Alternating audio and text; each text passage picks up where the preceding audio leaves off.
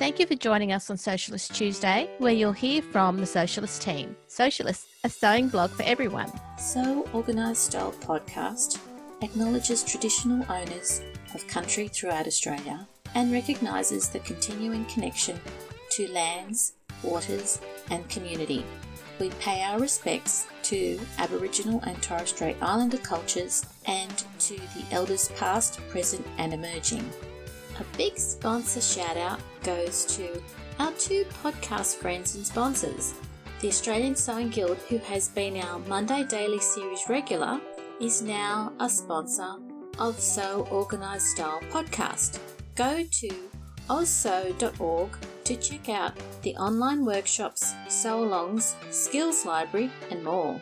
Our second sponsor is Tatiana's School of Couture as she launches it online go to her website to see her new online sewing classes and patterns.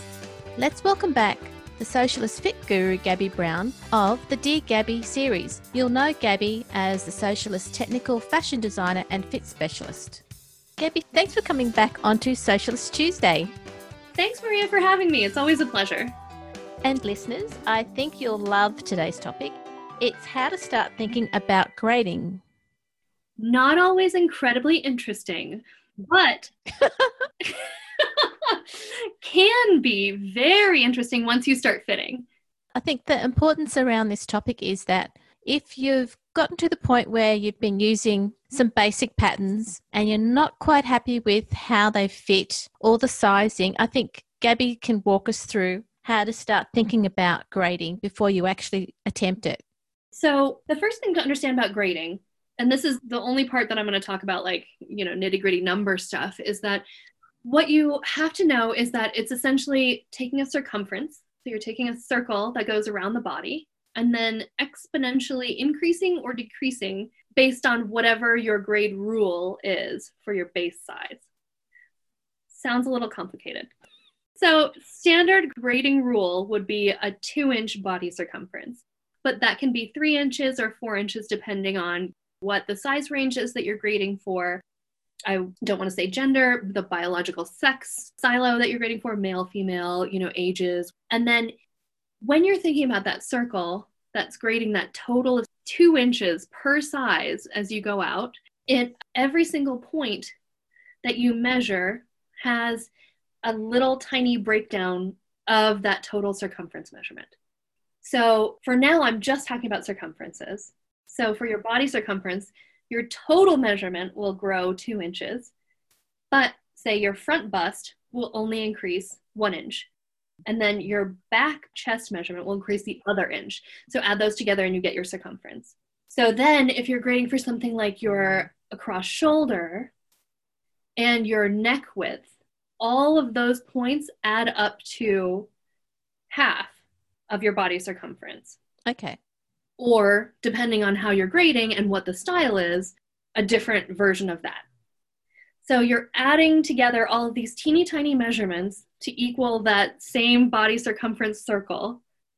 And then vertically, depending on how tall you are and how the body is growing and attaining mass, you will add those specific measurements. Now, all of this stuff comes from, at least in the United States, from the ASTM standards that were started in the 1940s by the military, measuring different people's bodies and setting up standard measurements for those.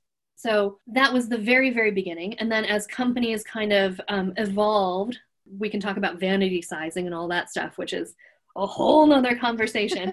but based on who you're designing for, you might change those measurements. For instance, if I am fitting for juniors, which in the United States is anywhere from late preteen to age 18. Yep. Your body is still growing vertically as well as attaining mass around your circumference. So you have to build an additional vertical length grading into your patterns than you would say if you were working only on Missy sizing.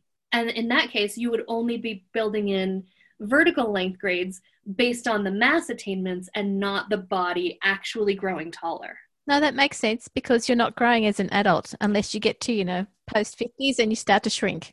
Right, absolutely. I think it's so valuable for pattern makers and graders to have a working knowledge of anatomy because the more you understand about the body, the more you can understand how to grade things correctly for growing bodies and or shrinking bodies as the case may be.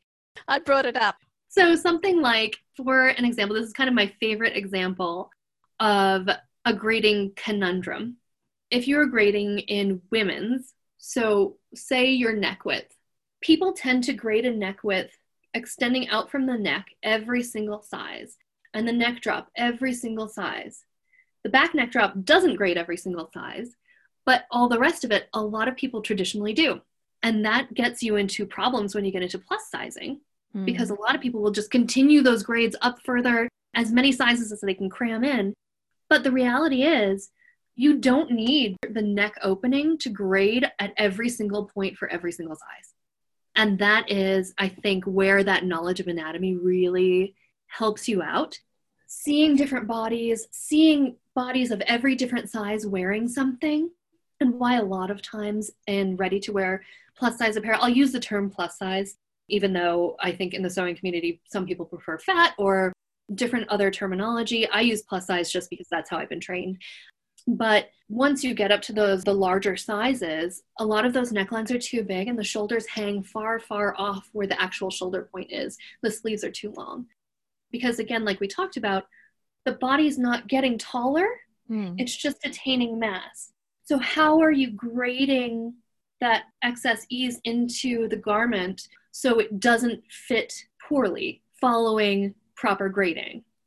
So it's essential to look at that grading on if you can every single size for a pattern company but you know obviously that is so expensive to do something like that.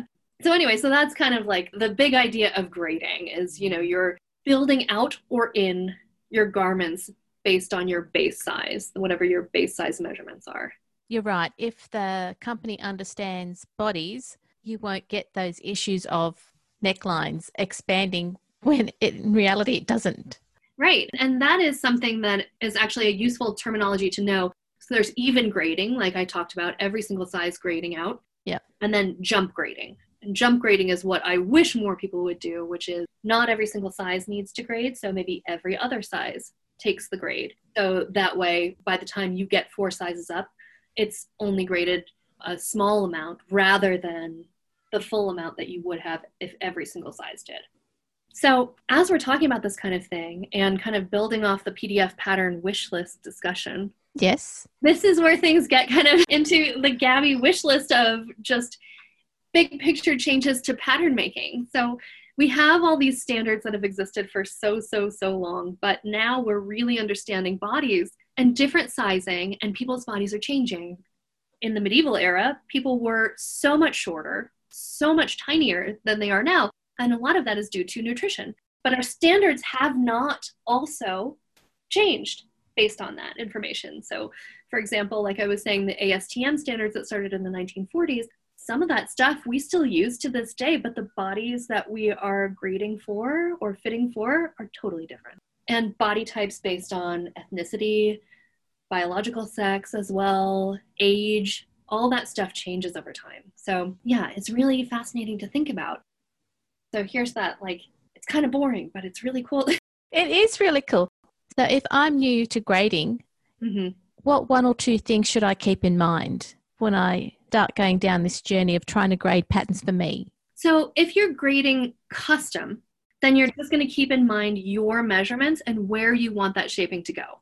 If you are grading for a size group, you're going to figure out what your sizing integrity is. So, for example, this is half an inch, half an inch, half an inch, and I'm going to keep that measurement. So, say it's my base size starts at 13, then I'll go to 13 and a half and 14 on one side, and then 12 and a half and 12 on the other side for say a tiny cross shoulder measurement but if you're just grading for you then the grading is more about keeping the shapes of your pattern happy and sewing together yes than it is maintaining that size integrity that's really important for something like ready to wear where you are fitting for the average of the style or you're trying to keep things in their own little groups because I've tried to grade and then the seam lines don't match. So that makes sense. That's one of the things to keep in mind when you're doing anything like grading in between sizes. I don't recommend grading anywhere outside of two to three sizes based on whatever your size is, because otherwise you start getting really intense shaping in your lines. I'm thinking of a bust, waist, hip as I'm moving my hand. But when you do that kind of thing where the changes are so drastic, you'll start creating drag lines where there weren't any before. So the more gradual you can keep those shapes, the better. And then obviously also making sure that your seam lines match, unless you are on purpose building ease in somewhere. And then also making sure that your seam transitions, say your two underarm sleeve points, are 90 degree angles and that they match up and sew together so you don't end up with a weird point. So, yeah, those are always things to keep into consideration when you're just changing a pattern, but especially if you are grading anywhere in between things. One other thing that I can talk about for grading is that when people are grading for patterns or for ready to wear, a lot of times what will happen is the grader will start from a measurement chart that's called a grade table. So your base size measurements go in the very center, and then everybody else's measurements extend on either side from there. And you build those measurements out using formulas. The easiest way to do this is in Excel, for example. So, like I said before, you know, minus half an inch, minus half an inch, plus half an inch, plus half an inch on the other side. Pop in your base side and it auto populates your grade. So that is your grade rule for that particular point of measurement but the entire thing is called a grade table. And they can be very intense to look at. It is a gigantic page full of numbers and it is very intense. And if you don't really understand what you're looking at, it can be overwhelming.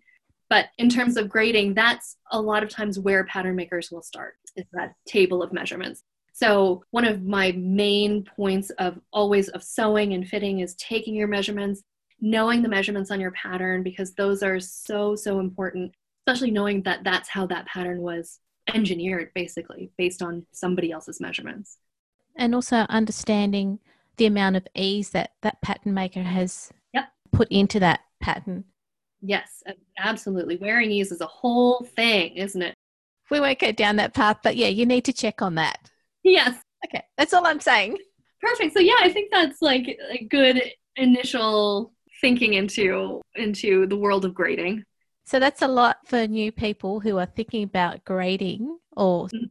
making sure their patterns are graded correctly to start doing a bit of research on. Yeah. When they're planning to go down the path of making sure that whatever pattern they're using is sized for them.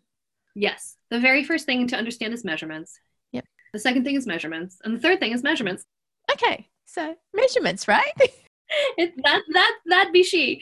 Uh, but yeah, also understanding that we're working around a circumference circle and that everything kind of extends or you know decreases from that initial base size. And then of course we didn't even touch on how to actually grade a real pattern. And there are so many different resources for this on how to a lot of people shift their patterns. Yeah, there there are machines that do this. They're really fascinating. There's a whole world of this stuff. So maybe we can touch on that at a different time. It's, grading is a huge topic. It's a huge topic, and as we know, you're also a very prolific Googler when you do your research. Yeah. so I can see that happening already. Yeah, I've got a list. Okay, great. Gabby, thanks again for coming on to Sewcialist Tuesday on Sew Organised Style podcast to talk us through grading. Thanks a lot, Maria. It was really a pleasure. And have a lovely day, listeners.